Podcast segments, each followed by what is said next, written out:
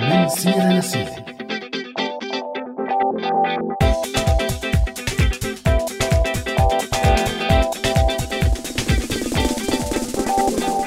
مساء الخير لك المستمعي راديو سوريالي بحلقة جديدة من برنامج من سيرة لسيرة. معي أنا عزة وفي كمان معي همام من وراء المايك. يسعد مساك همام. مرحبا عزة يسعد مساكي ومسا كل مستمعينا عبر راديو سوريالي بحلقتنا لليوم يلي رح نطرح فيها موضوع كثير حساس وبيخص شريحة كبيرة من السوريين لأنه اليوم ما في ولا عائلة وما فيها معتقل أو مغيب بسجون النظام أو قتيل تحت التعذيب أو حتى مخطوف من الفصائل المعارضة والتنظيمات المتطرفة. بالضبط همام هذا هو موضوعنا لليوم المعتقلين بسجون النظام والقتلى تحت التعذيب والمختطفين من قبل فصائل المعارضة والتنظيمات المتطرفة. طيب بما أنه الموضوع كثير كبير وحساس أنتم مستمعينا شاركونا بآرائكم وأفكاركم عن هالموضوع. بس خلينا بالأول همام نمسي على أماني. معدة البرنامج وغالي على متابعة التعليقات وتيسير على الهندسة الصوتية. يسعد مساكم. حزينة الدنيا لما شفت بعيونك هي المرة. ذكرتيني بالمدينة. اللي كانت كل زينة أهلا كتار كانت حارات العتيقة تنطر بكل مرة المطر اللي بيغسل طرقاتها. بيزرع بساحاتها. ورد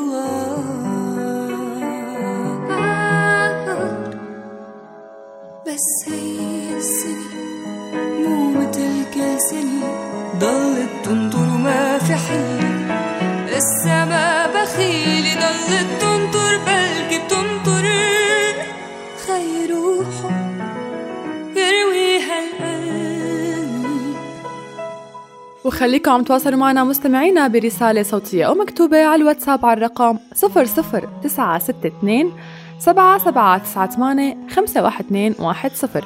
وأكيد كمان ما تنسوا صفحاتنا على مواقع التواصل الاجتماعي فيسبوك وتويتر. سؤال الحلقة لهالأسبوع. برأيكم هل رح يتسكر ملف المعتقلين بعد ما سيطر النظام على كثير من المناطق السورية؟ وشو رح يكون مصير المعتقلين؟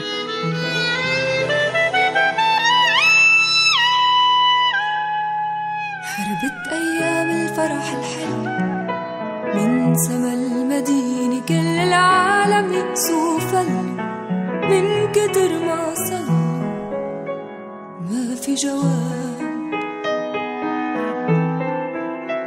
ويبسط كل أغصان الديري يلي كانت خضرة بلاد الحب صارت مهجورة.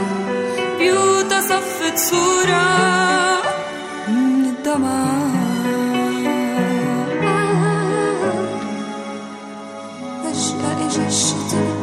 صار ينزل الشتاء السما صارت تبكي. عالأرض اللي عم تشكي وين العالم؟ ما في عالم. كلهم فلوا يا ريتهم ضلوا. خسارة ما في حدا يستقبل الندى.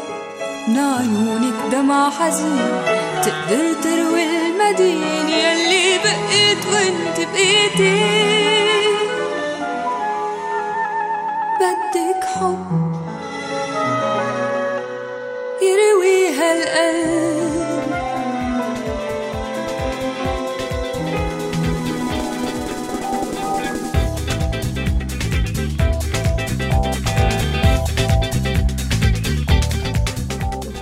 ورجعنا لكم مستمعينا أنتم عم تسمعونا على راديو سوريالي وببرنامج من سيرة لسيرة. معي أنا عزة ومع زميلي همام. ومثل ما حكينا من شوي حلقتنا لليوم عم نحكي فيها عن المعتقلين بسجون النظام والقتلى تحت التعذيب والمختطفين من فصائل المعارضة والتنظيمات المتطرفة. وفقراتنا لليوم مستمعينا بتبدأ بالمنقوشة يلي رح تحكي لنا فيها رئيفه عن المسجد العمري بمدينة درعا. وببنات الشمس رح تحكي لنا أماني عن الفنانة الراحلة فدوى سليمان. أما بفقرة سوريين لبعض فرح نتعرف اليوم على الجمعية السورية للمفقودين معتقلي الرأي يلي بتهتم وبتتابع شؤون المفقودين معتقلي الرأي بسوريا. وبفقرة شؤولك رح نتحاور مع ضيفنا الناشط والمعتقل السابق شيبال إبراهيم عن ضرورة المطالبة بالإفراج عن المعتقلين بالفترة الحالية وشو ممكن يكون مصير هالملف بالمستقبل. وهلأ رح نروح لأولى فقراتنا اليوم ونسمع المنقوشة مع رئيفة ونتعرف على قصة المسجد العمري.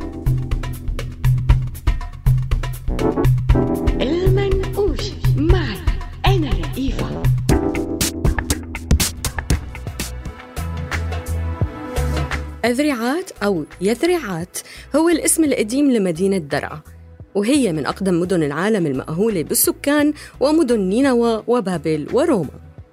وبترجع بداياتها للعصر الحجري وبتقول الدراسات أنه الإنسان سكنها أول مرة بالقرن الخامس قبل الميلاد والأموريون هن أول مين استقر فيها.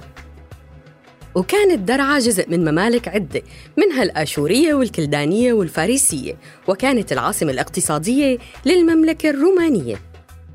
ونظراً للتاريخ القديم لهالمدينة هي مدينة بتحتوي على عدد كبير من المعالم التاريخية والأثرية منها المساجد العمرية واللي أشهر المسجد العمري بدرعا البلد. المساجد العمرية هي المساجد يلي انبنت بأمر من الخليفة الراشدي عمر بن الخطاب. يلي بزمنه دخلت الجيوش الإسلامية درعا. وغير المسجد العمري بدرعا البلد في المسجد العمري بمدينة إزرع والمسجد العمري بمدينة بصرة الشام ومسجد مبرك الناقة.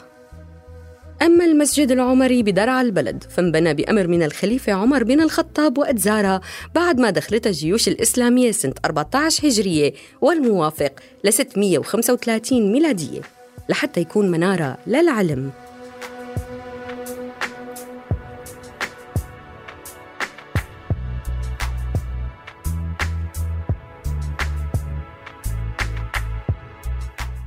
والمسجد موجود بوسط البلدة القديمة وحافظ لوقت قريب على شكله القديم وخاصة منارته وواجهته القبلية.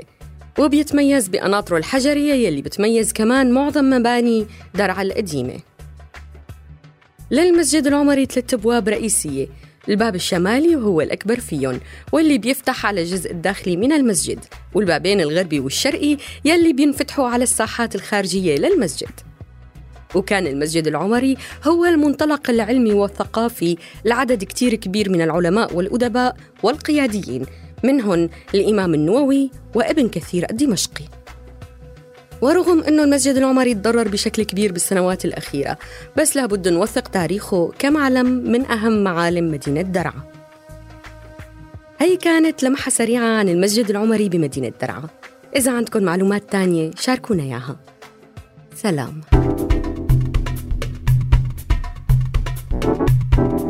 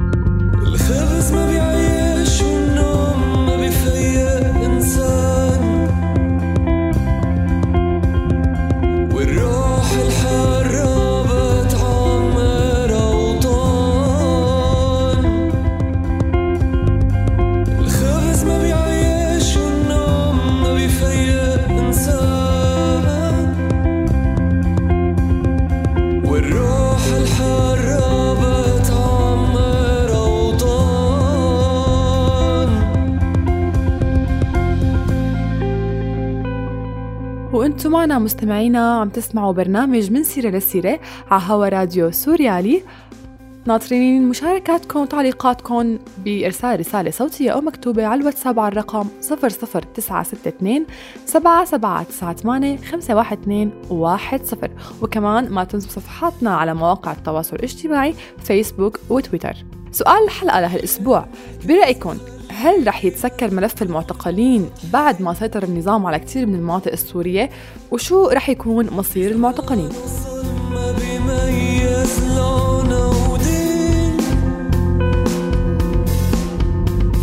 ما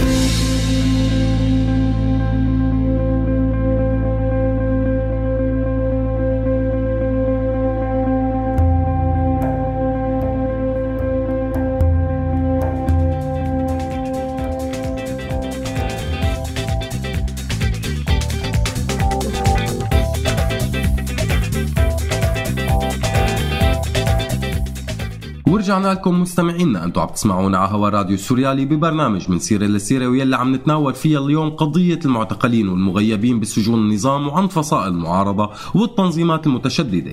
ويلي صار مؤخرا مستمعينا أنه آلاف المختفين قسرا ويلي كانوا مغيبين بسجون النظام من سنين. تلقوا أهاليهم مؤخرا إشعارات بشكل رسمي بوفاة أبنائهم. والتقارير ما أشارت أنه المعتقلين ماتوا تحت التعذيب وانما سبب الوفاة كان لكل الوفيات أزمة قلبية. والسؤال همام اللي بيطرح نفسه أنه ليش هلأ وبهالفترة قرر النظام يكشف عن اعداد هالوفيات وأسمائهم بمعتقلاته؟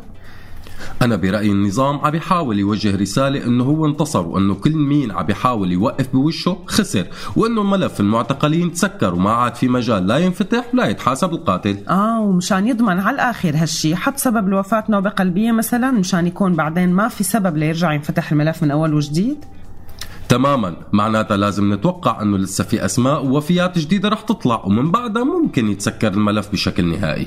تمام. وبحسب المرصد السوري همام لحقوق الإنسان. الحصر المبدئي للسوريين اللي ماتوا بالسجون هو 60 ألف شخص. أغلبهم ماتوا بفروع المخابرات الجوية وسجن صيدنايا العسكري. وفي منهم 16 ألف سجين ماتوا بأسباب مختلفة. وبحسب الشبكة السورية كمان بيتقدر عدد المعتقلين بسجون النظام بحوالي 80 ألف شخص. وبفترات مختلفة صدرت مجموعة من التقارير يلي بتكشف انتهاكات النظام السوري بما يخص قضية المعتقلين منها مثلا تقرير يلي حمل عنوان المسلخ البشري ويلي نشرته منظمة العفو الدولية بشباط 2017 ووثقت فيه إعدامات جماعية بطرق مختلفة نفذها النظام السوري بحق المعتقلين بسجن صيدنايا هاي الإعدامات اللي نفذها النظام السوري عن طريق الشنق وبشكل سري طالت 13 ألف معتقل أغلبهم من المدنيين المعارضين بين سنين 2011 وال 2015 وهذا التقرير انشغل على مدى سنة ونص كاملة وتضمن مقابلات وشهادات ل 84 شخص بينهم حراس سابقين بالسجن ومسؤولين ومعتقلين وقضاة ومحامين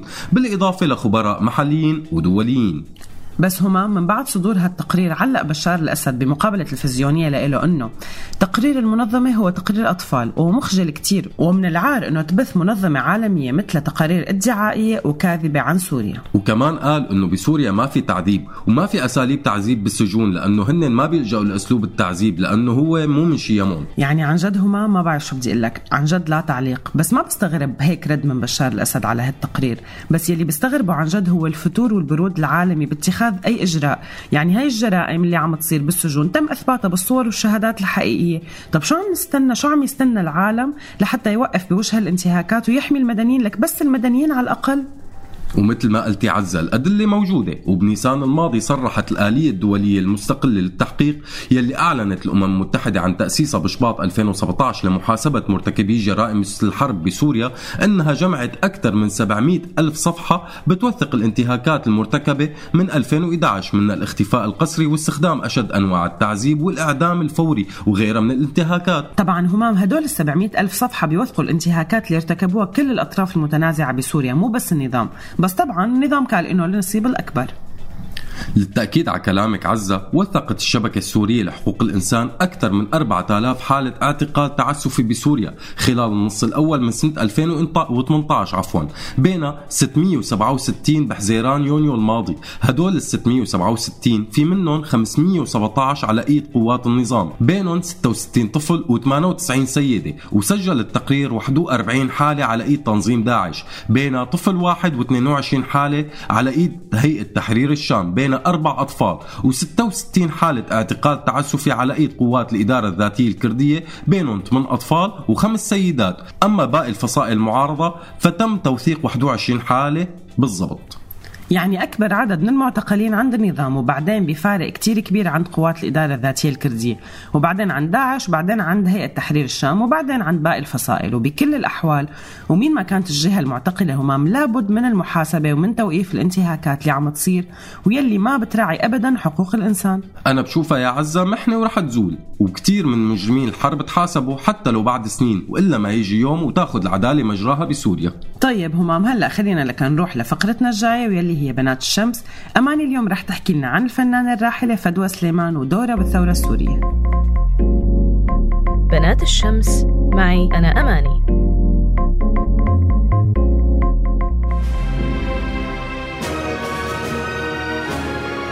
مرحبا. بنت الشمس اللي رح نحكي عنها اليوم فنانة وناشطة وثائرة. هي الفنانة الراحلة فدوى سليمان.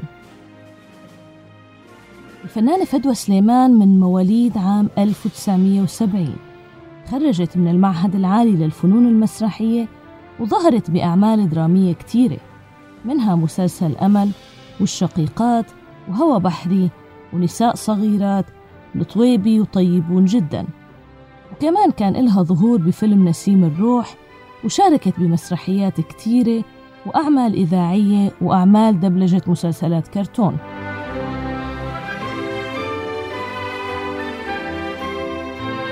وقت قامت الثورة السورية بال 2011 كانت فدوى سليمان من أوائل الفنانين اللي انضموا للثورة وأيدوها بمطالب الحرية والكرامة والعدالة. وكانت تشارك بشكل دائم بالمظاهرات بمدينة حمص. وكانت تأكد بلقاءاتها مواقفها على الوحدة الوطنية والابتعاد عن الطائفية والمناطقية. وكانت تقول إنها ما بتنتمي لأي طائفة وإنها بتنتمي بس للشعب السوري ولسوريا. وإنه الشعب السوري مو طائفي وإنما هو وريث المدنية والحضارة.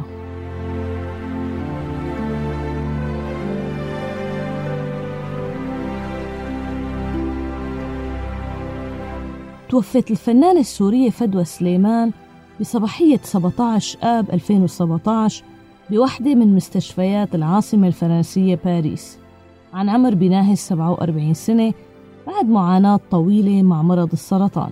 وبعد حياة عاشتها بحرية وكرامة ودعت إلهن. لنقدر بكل جدارة نمنحها لقب بنت الشمس. بنات الشمس معي أنا أماني. نم يا صغيري نم بسلام. نم وستسحبك الأحلام. أحلاما حلوة وهنا بعوالم وردية وحصان أبيض يتهادى يدعوك لتصحبه هيا نم يا صغير نم يا صغيري نم بسلام.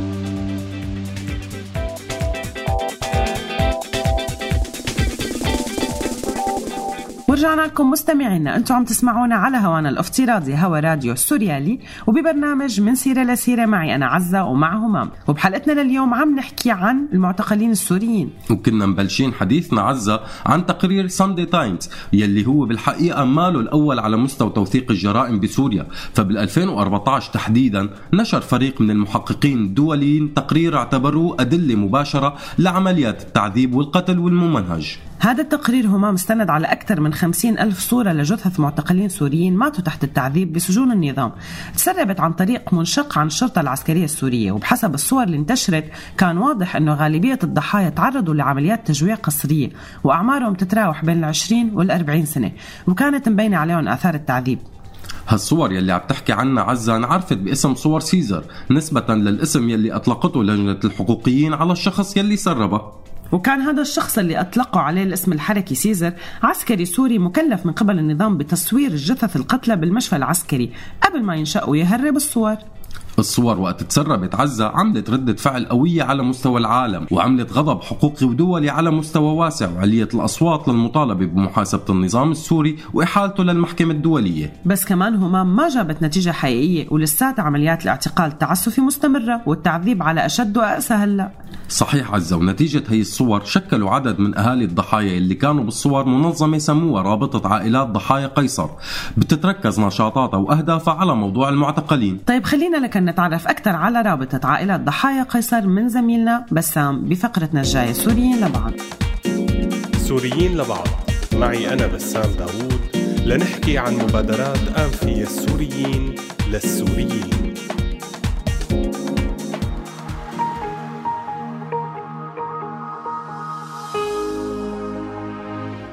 مرحبا. بعد نشر صور المعتقلين السوريين اللي ماتوا تحت التعذيب بالسجون السورية واللي انعرفت على مستوى العالم بصور سيزر اجتمع عدد من الأهالي السوريين على نفس الوجع وقرروا مشانهم ومشان أولادهم اللي ماتوا بالمعتقلات ومشان السوريين إنهم يأسسوا منظمة مدنية غير ربحية لمتابعة هالملف وحملت هالمنظمة اسم رابطة عائلات ضحايا قيصر. تأسست رابطة عائلات قيصر بالتعاون والمساندة من قبل المركز السوري للإعلام وحرية التعبير SCM ومركز توثيق الانتهاكات VDC وحددت لنفسها مجموعة من الأهداف ضمن تسليط الضوء على مأساة المعتقلين والمفقودين بسجون ومعتقلات النظام السوري وكافة الأطراف الأخرى والعمل على وقف تعذيب وقتل المعتقلين وإطلاق سراحهم. من أهم أهدافهم تسليم رفات الضحايا وإعادة الدفن بشكل لائق بيحترم الكرامة الإنسانية ومشاعر أهالي الضحايا وفق شعائرهم الخاصة وتأمين الدعم النفسي والمعنوي والقانوني لعائلات الضحايا ومساعدتهم على تجاوز آثار الجريمة وضمان حقوق الضحايا وعائلاتهم. المساهمة بإطلاق سراح المعتقلين والمختفين قسريا والمختطفين وكشف مصير المفقودين.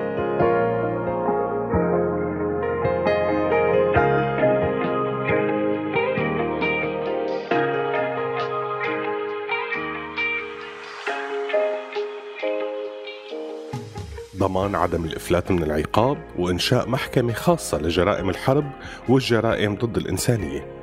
بالإضافة لدعم مسار العدالة الانتقالية القائم على أسس الحقيقة والمحاسبة والإنصاف والمساهمة بصنع سلام حقيقي مستدام بسوريا قائم على العدالة والمواطنة وحقوق الإنسان. بتدعو الرابطة كافة ضحايا التعذيب بسوريا وعائلاتهم انهم ينضموا لهم ليمشوا مع بعض مسيرة العدالة الطويلة وليكونوا سند ودعم لبعضهم البعض بهالمرحلة.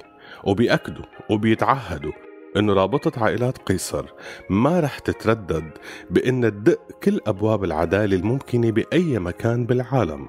وإنها رح تستمر بدعم جهود عائلات الضحايا وربطها والتشبيك معها وين ما كانت لحتى تتحقق الأهداف وترجع الحقوق لأصحابها وينالوا المجرمين العقاب اللي بيستاهلوه إذا حابين تعرفوا أكثر عن الرابطة فيكن تزوروا موقعها على الإنترنت وتدعموها بالشكل اللي بتشوفوه مناسب لنبقى لبعض سوريين لبعض. سلام. سوريين لبعض. معي أنا بسام داوود؟ لنحكي عن مبادرات فيها السوريين للسوريين.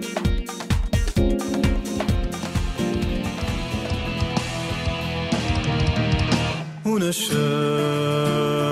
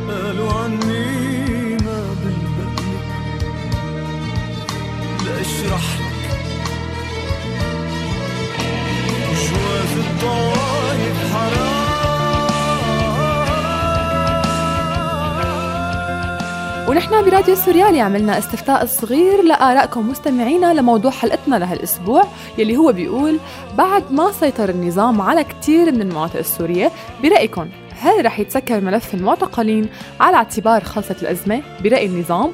وشو رح يكون مصير المعتقلين؟ آه كان معنا خيارين الأول رح يبقوا بالسجون الثاني رح يتم الإفراج عن المعتقلين. أما نتيجة تصويتكم مستمعينا كانت 27% للخيار يلي هو بيقول رح يتم الإفراج عن المعتقلين 73% للخيار الثاني يبقوا المعتقلين بالسجون شكرا مستمعينا على مشاركاتكم وآرائكم.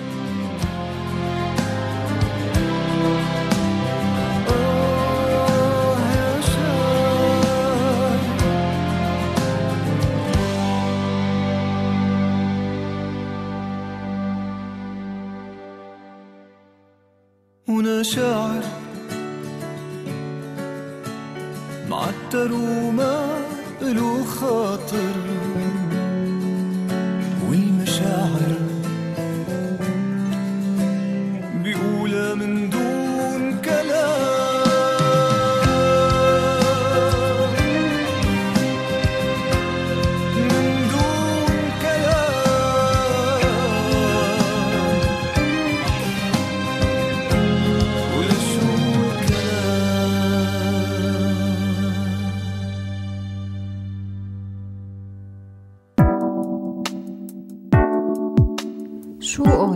عدة تقارير صدرت خلال السنين الماضية بتوثق بالأرقام أعداد المعتقلين بسجون النظام وأعداد الوفيات تحت التعذيب. وغيرها من التقارير وثقت الانتهاكات يلي بيعانوا منها المعتقلين بالسجون السورية من تجويع وإهانة وضرب بمنتهى الوحشية. وبدرجة أقل منها صدرت تقارير عن أعداد المعتقلين والمغيبين قسرا من قبل تنظيم الدولة الإسلامية والإدارة الذاتية الكردية وهيئة تحرير الشام وباقي فصائل المعارضة. ومع كل هالتقارير والوثائق اللي أثارت ردود فعل دولية إلا أنها ما أدت لأي إجراء فعلي من قبل المجتمع الدولي لوقف هاي الانتهاكات. ومؤخرا تلقوا حوالي 400 عيلة سورية خبر وفاة أولادهم تحت التعذيب بالسجون السورية بشكل رسمي ومن خلال دائرة النفوس. وممكن يبين التوقيت غريب لنشر أسماء ضحايا التعذيب بالمعتقلات بهاي الفترة بالتحديد يلي عم يستعيد فيها النظام السيطرة على كتير من المناطق السورية. وكمان بهالفترة عليت الأصوات وزادت المطالبات بالداخل السوري والخارج لإطلاق سراح المعتقلين والمحتجزين عند مختلف أطراف النزاع من نظام لداعش لهيئة للفصائل. عن ملف المعتقلين وضرورة فتح والإصرار عليه بهالمرحلة رح نتحاور مع ضيفنا الناشط والمعتقل السابق شابال إبراهيم. أهلا وسهلا فيك الناشط السياسي والمدني والمعتقل السابق شابال إبراهيم. أهلا وسهلا فيك ضيف عزيز على برنامجنا من سيرة لسيرة على هوا راديو سوريالي. أهلا وسهلا. أستاذ شابال طلعت خلال السنوات الماضية صور وتقارير كثيره صادرة عن منظمات حقوقية وأممية وثقت انتهاكات النظام السوري بحق المعتقلين. بكل هاي التقارير مرت بدون أي تحرك دولي. طب شو يلي بيخلي المجتمع الدولي ساكت عن إدانة النظام السوري كمجرم حرب مع كل هاي الانتهاكات؟ بصراحة المجتمع الدولي فعلا تخاذل بموضوع المعتقلين اللي اللي اللي تجاوز أعدادهم العشرات الآلاف عند النظام السوري يعني أحد التوثيقات وصلت معنا لأكثر من 300 ألف معتقل وناهيك طبعا عن حالات الإعدامات وحالات التعذيب وحالات الإجرام اللي حصلت بالسجون السورية. مع كل هذا الشيء المجتمع الدولي بقى متفرج وعم بشو عم بيطلع على سوريا كلوحة استمتاعية. يعني مع الأسف طبعا التقارير اللي صدرت كلها تقارير مهنية كلها تقارير صدرت بتوثيقات بمقابلات جاوزها مع الشهود والمعتقلين السابقين. حتى مع كوادر عسكريين كانوا آه، عم بيعملوا مع مع النظام داخل السجون. فكل هالتقارير اللي طلعت مع الأسماء مع الإعدامات مع كل هالشيء آه، المجتمع الدولي تعامل مع الملف السوري بملف سياسي بملف آه، كأنه سوريا عبارة عن آه، تنظيمات إسلامية إرهابية داعشية. والنظام الوحيد اللي هو قادر إنه يستمر بالحكم هو نظام الأسد. والفيتو الروسي طبعا ما حدا بينكر هذا الشيء. الفيتو الروسي اللي كان أحد الأسباب الرئيسية اللي خلى فعلا المجتمع الدولي آه، يعني يخضع لبين قوسين إنه آه، ما في إنه يعمل أي شيء.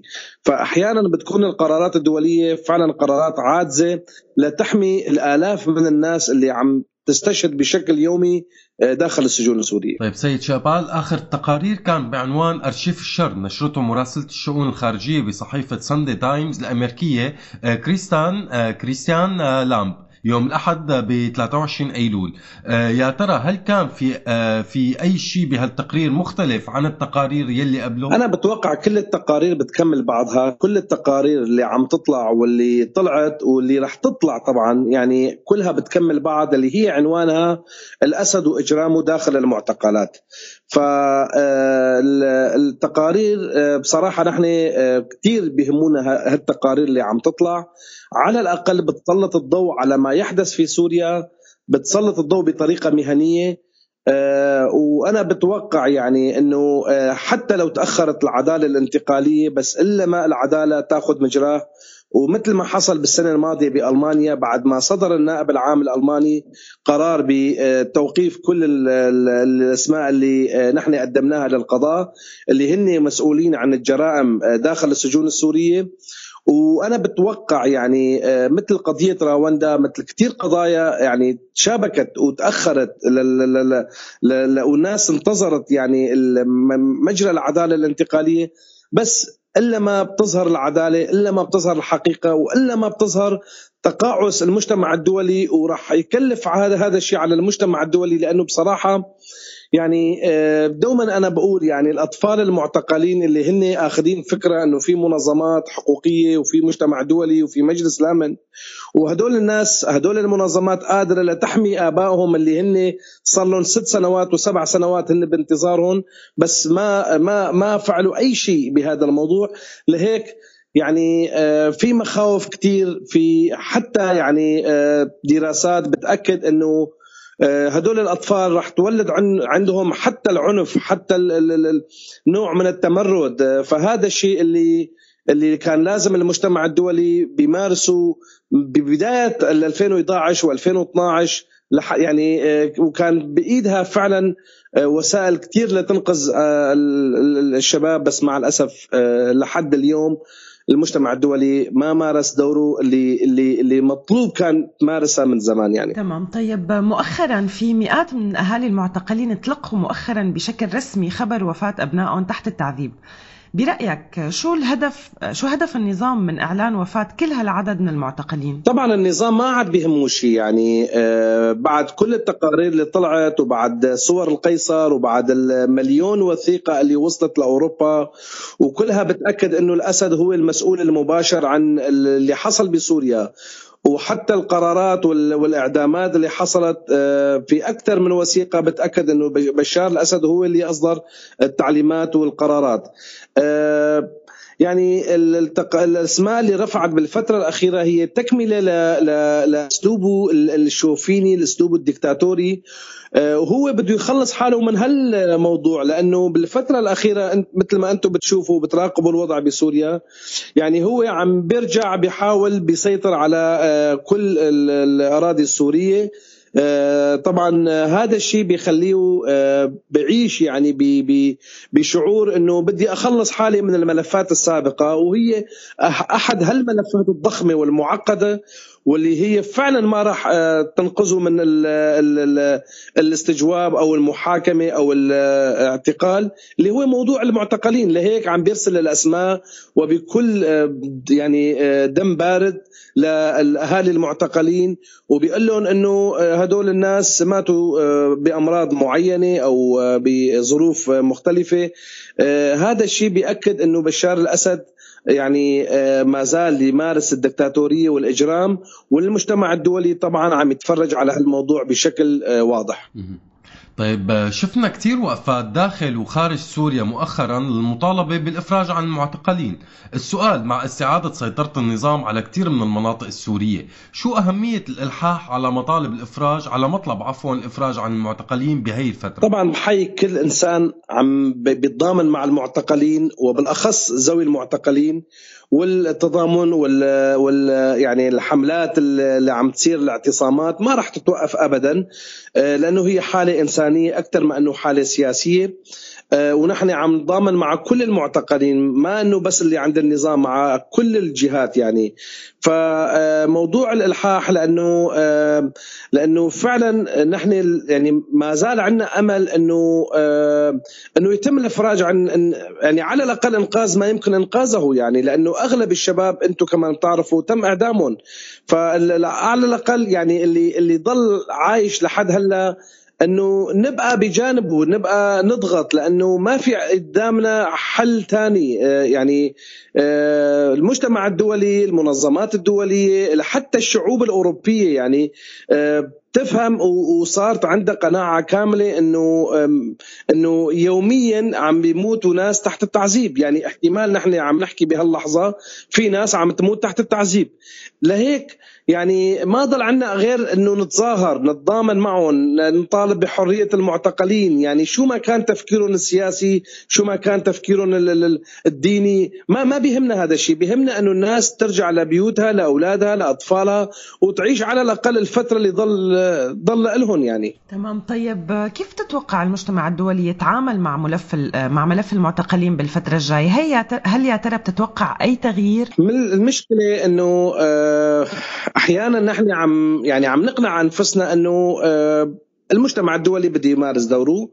يعني أنا برأيي هي نوع من القناعة الذاتية أو القناعة الشخصية. فالمجتمع الدولي أنا برأيي آه، يعني عم يتعامل مع ملف المعتقلين كملف سياسي كملف تسوية سياسية كملف آه، يعني آه، يعني حتى موضوع إعادة اللاجئين متعلق بموضوع المعتقلين لأنه النظام إذا ما أفرج عن المعتقلين وما آه، قام بخطوات عملية لتخلي ناس ترجع الناس ما راح ترجع بالرغم إنه نحن كسوريين ما لنا ثقة بهذا النظام ابدا يعني النظام يعني الناس كلها تعرفت على النظام خاصة السوريين.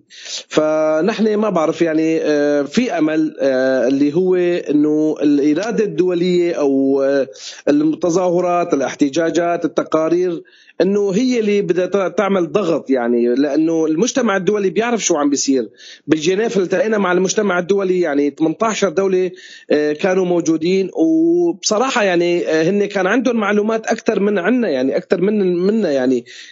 كوننا كنا معتقلين سابقين فبصراحة هن عندهم معلومات أكثر من حتى المعتقل السابق يعني بس التطورات اللي صارت التطورات اللي نحن كنا عم نتوقعها بتصير مع المعتقلين مع الأسف ما صارت لحد هاللحظة. طيب هل يا ترى في أرقام دقيقة بتوثق عدد أعداد المعتقلين والقتلى تحت التعذيب آه، مو بس عند النظام إن كان عند النظام أو عند فصائل المعارضه والتنظيمات المتطرفة حتى والإدارة الذاتية. بالنسبة لموضوع التوثيق الناس اللي استشهدوا تحت التعذيب بصراحة صعب لنصل لهيك أرقام لأنه آه، اليوم سوريا تقريبا بعيدة عن آه، الكنترول الدولي أو يعني ما في آه، أي آه، قرار بيسمح للمنظمات الدولية أو الصليب الأحمر لتفوت وتراقب الوضع أو تعمل إحصائيات.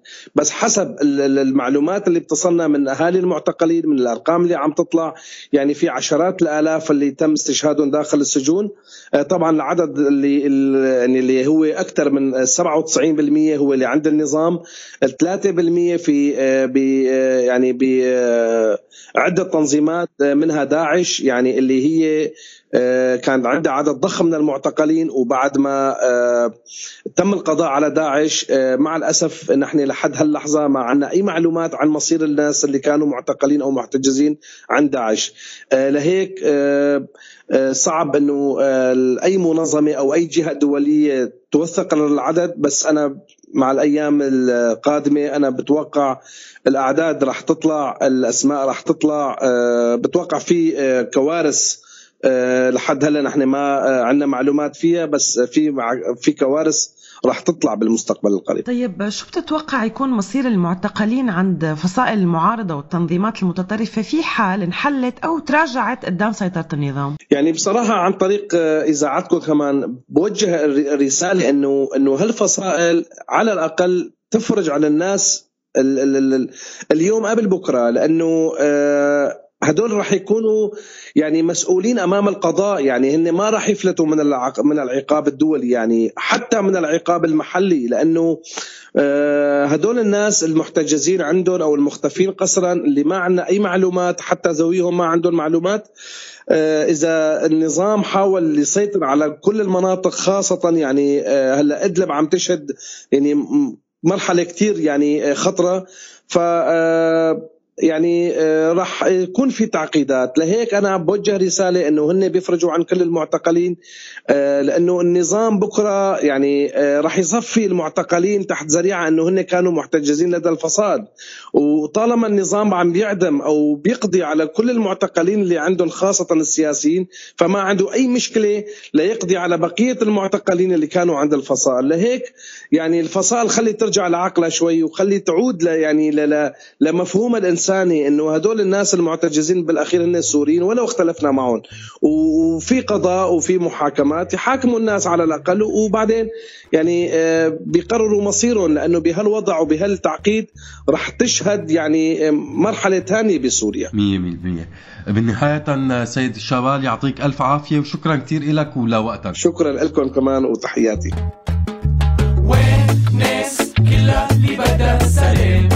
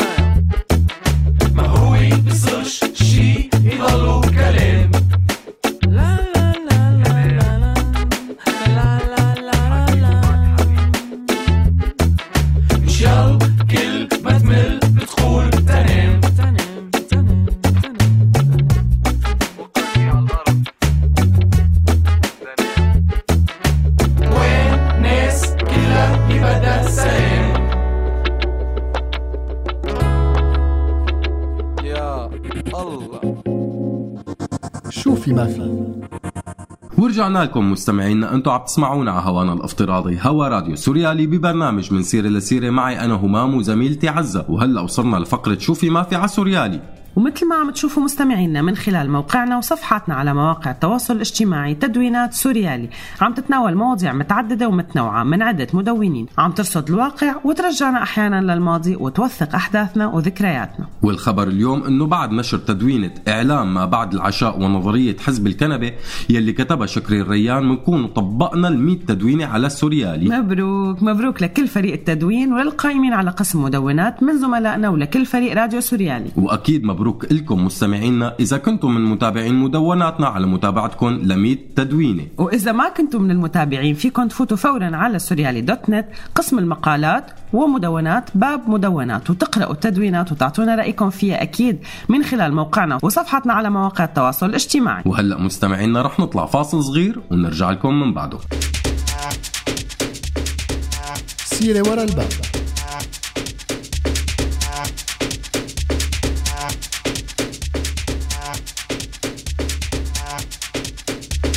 وقبل ما نودعكم مستمعينا عنا كم سيرة رح نخبركم ياهن على السريع من وراء الباب. منبلش مع مرسوم تشريعي صدر امبارح الثلاثة 9 10 عن رئيس النظام السوري بشار الأسد. بيمنح عفو عام عن كامل العقوبة لمرتكبي جرائم الفرار الداخلي والخارجي المنصوص عليها بقانون العقوبات العسكرية الصادر بالمرسوم التشريعي رقم 61 لسنة 1950 وتعديلاته. وبيستثني المرسوم الصادر برقم 18 لعام 2018 كل مين معني بالمرسوم ما بيسلم حاله خلال أربع شهور بالنسبة للفار الداخلي وست شهور بالنسبة للفرار الخارجي. وسيرتنا الثانية من اللاذقية يلي شهدت عودة لحملات الاعتقال بحق اللي كان عندهم سجل أو ملف سابق عند الأجهزة الأمنية باللاذقية وخاصة فرع الأمن السياسي وأمن الدولة. وطالت حملات الاعتقال الأشخاص يلي سووا وضعهم والناشطين بالمدينة. أما سيرتنا الثالثة فمن مدينة السويدة يلي لا زال ملف المختطفين عن داعش فيها مفتوح. وهالمرة أعطوا المعتصمين والمطالبين بالتحرك لإطلاق سراح المختطفين مهلة 24 ساعة للمفاوضات لحل القضية فطلب شيخ عقل الطائفة الدرزية من المعتصمين أنه تكون مهلة 48 ساعة على أنه ينحل الموضوع خلالها. وعدد المختطفين عن داعش من مدينة السويدة هن 27 شخص 18 طفل وطفلة وتسعة نساء. وعم يحاول النظام بشكل سري مع وفد عن أهالي السويدة يفاوضوا التنظيم على إخلاء سبيلهم. بس للأسف المحادثات دايما عم تفشل. ولهون مستمعينا بيكون خلص مشوارنا معكم لليوم. بدنا نتشكركم على استماعكم تواصلكم ومشاركتكم. بنلتقي على خير الأسبوع الجاي بموضوع جديد وحلقة جديدة. وأنا بدوري كمان بدي أشكركم مستمعينا وبدي أشكر أماني معدة البرنامج وفريق الإنتاج براديو سوريالي إياد كارولين بسام رئيفة سما طارق حسان غالية والكل. وكمان أكيد بدي أشكر تيسير على الهندسة الصوتية ورح ودعكم على خير وعلى أمل اللقاء. كنت معكم أنا عزة. وأنا همام وين بأي حي؟ احكولي عنها شوي. قالت ما بتغيب ولا بتها بتديب. غابت عنا وهجموا دياب علينا وشعلت نار. نار. وين الشعر حقول وين الصوت يقول؟ امشوا بوجه الشمس ولا تحكوا بالهمس. نسينا حتى الصوت وغابت شمس وصرنا صغار. صغار وينك يا حرية. دبل ورود الدار. عودي يا حرية شمس ومي وغار. فيكي يا حرية نحن منبقى كبار. ويا هلا يا هلا يا هلا يا هلا. وينك يا حرية ضيعنا العنوان. وإيمان يا نيسان الجاي زهر بنيسان ويا هلا يا هلا يا هلا يا هلا.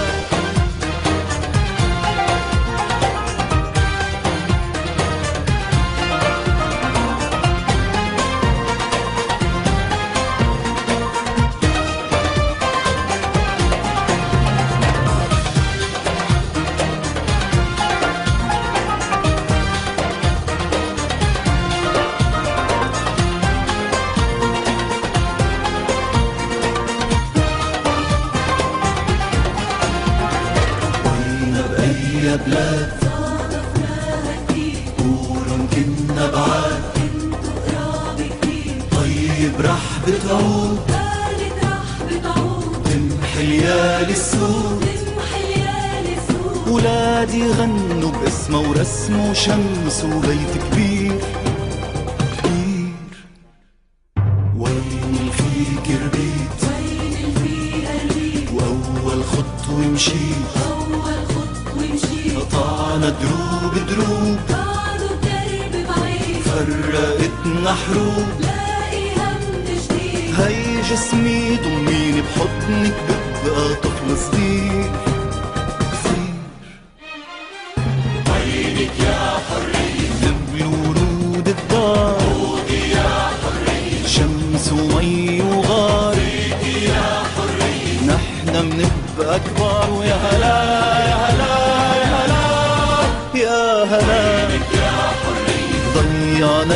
ضيعنا